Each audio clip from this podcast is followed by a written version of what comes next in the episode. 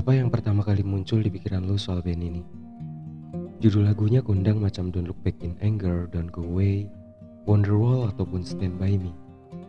Mereka juga merupakan pendukung fanatik bola Man City. Mereka juga dikenal sebagai seorang kakak adik yang gak segan buat berkelahi di atas panggung dengan segala kontroversi. Mari kita bahas sedikit. Sebelumnya gue Dovi. Terinspirasi dari band Britania terbaik sepanjang masa The Beatles dan rock and roll ini terbentuk di awal dekade 90-an. Tepatnya di Manchester, Inggris. Nama pertama band ini adalah The Rain. Formasi awalnya terdiri dari Chris Hutton di posisi vokal, Paul Bunhead Arthur di posisi gitar, Paul Gixie McGigan di posisi bass, dan Tony McCarroll di posisi drum. Entah karena ketidakcocokan atau mungkin karena tidak satu visi, Chris Hutton kemudian keluar. Enggak berselang lama, Paul Arthur kemudian mengajak Liam Gallagher untuk menggantikan posisi vokalis yang ditinggal oleh Chris Hutton. Kedatangan Liam juga menjadi awal di mana akhirnya band tersebut berubah nama menjadi Oasis. Pada Agustus 1991, Oasis mulai debut mereka di sebuah klub di Burpolk, Manchester. Yang mana pada saat itu saudara kandung Liam, Noel Gallagher, kemudian diajak untuk ikut bergabung di band. Noel pun menyetujuinya dengan catatan dia menjadi leader di band tersebut dan berkomitmen untuk mengejar kesuksesan secara komersil. Setelah Noel bergabung pada bulan Mei 1993, Alan McGee selaku co-founder of Creation Record menunjukkan ketertarikan kepada mereka. Hal tersebut lantas menjadi awal kesuksesan dari Oasis. Berawal dari klub-klub secara resmi Oasis merilis album pertama mereka pada tahun 1994 dan diberi judul Definitely Maybe. Setahun berselang mereka merilis album berikutnya yang berjudul What's the Story Morning Glory. Selama berkancah di dunia permusikan, total Oasis setidaknya berhasil membuat 7 studio album. Selain dua yang sudah disebutkan, lima di antaranya adalah Be Here Now di tahun 1997, Standing on the Shoulder of Giant di tahun 2000, Hidden K Mystery di tahun 2002, dan Don't Believe the Truth di tahun 2005 yang terakhir adalah Out Your Soul yang rilis di tahun 2008. Selain tujuh studio album tersebut, Oasis juga berhasil membuat satu live album 5 compilation album dan 6 video album. Dengan 7 single dan 7 album tersebut berhasil memuncaki posisi satu di tangga musik Inggris. Memenangkan 15 NME Awards, 9 Key Award, 4 MTV Europe Music Award, dan 6 Brit Awards. Oasis juga pernah dinominasikan untuk 3 buah Grammy Award. Terhitung per tahun 2009, Oasis telah menjual sekitar 70 juta kopi rekaman mereka di seluruh dunia.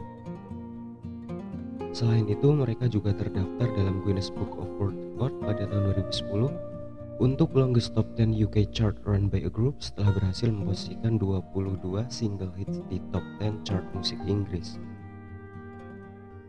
Selain prestasi yang mentereng bukan Oasis namanya jika band ini berjalan mulus-mulus saja tanpa kontroversi di dalamnya. Band ini emang udah resmi bubar sejak tahun 2009 lalu.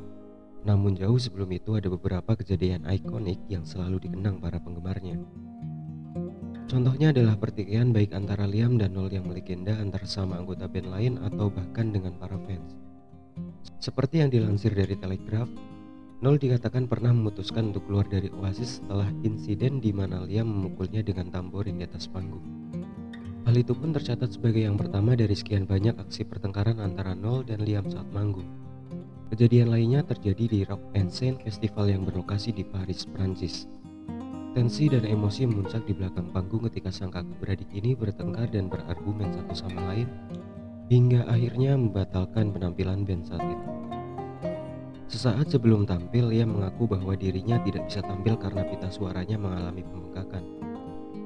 Namun Nol menganggap hal tersebut sebagai alasan karena kemalasan Liam saja.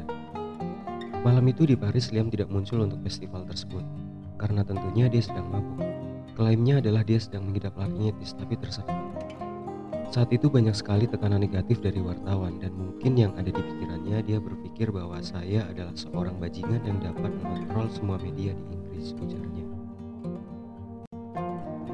Selain pertengkaran Gallagher bersaudara, pertengkaran lainnya juga terjadi antara Noel dan Liam dengan drummer Tony McCarroll saat awal sesi rekaman untuk kedua album mereka. Kejadian yang terjadi di tahun 1995 tersebut lantas memaksa Tony untuk keluar dari band. Enggak cukup sampai di situ, dikutip dari tabloid High, pertengkaran epik juga pernah terjadi antara para personel Oasis dengan para fans Chelsea. Menurut cerita fotografer Kevin Cummins, Oasis diketahui pernah terlibat perkelahian dengan para fans Chelsea di Amsterdam di masa-masa awal perilisan album Definitely Maybe.